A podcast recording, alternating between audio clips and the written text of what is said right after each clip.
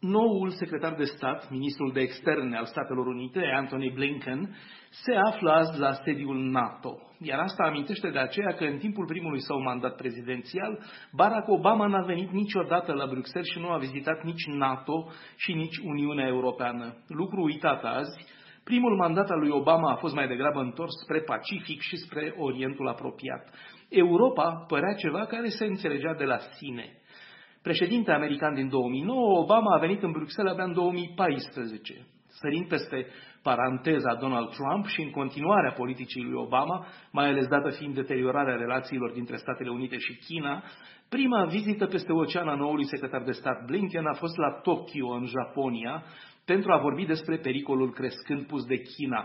Dar iată-l acum la Bruxelles pentru a se întâlni cu lideri NATO și ai Uniunii Europene în cadrul eforturilor președintelui Joe Biden de a readuce relațiile transatlantice la nivelul de dinaintea lui Trump. Blinken participă azi la reuniunea ministrilor de externe din țările NATO și a avut deja în timpul dimineții o conversație publică cu secretarul general NATO Jens Stoltenberg.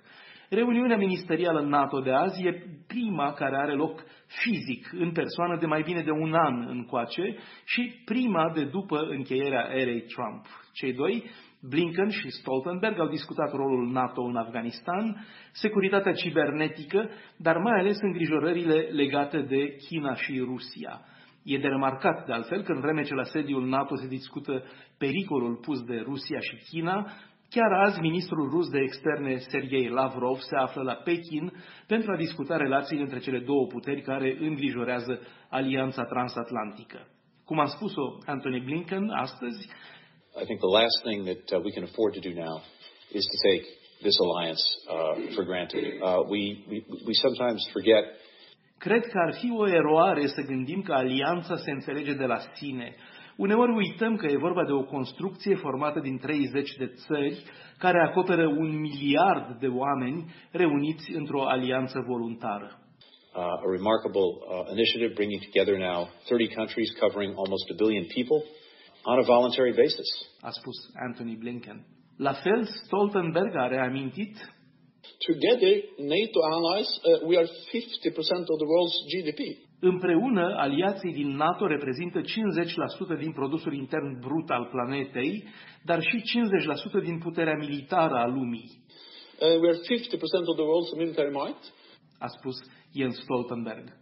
Vorbim despre fenomenul erodării democrațiilor la care asistăm pe toată planeta, Blinken a subliniat că nici Statele Unite nu sunt la adăpost de asta, făcând iarăși aluzie la mandatul lui Donald Trump. În același timp, el a avut cuvinte dure pentru ceea ce a numit agresiunea rusă și pericolul reprezentat de China. La Bruxelles, Anthony Blinken va avea de asemenea convorbiri cu președinta Comisiei Europene Ursula von der Leyen și cu șeful diplomației europene Josep Borrell despre redresarea post-pandemică, schimbările climatice și consolidarea democrației. Bruxelles, Dan Alexe pentru Radio Europa Liberă.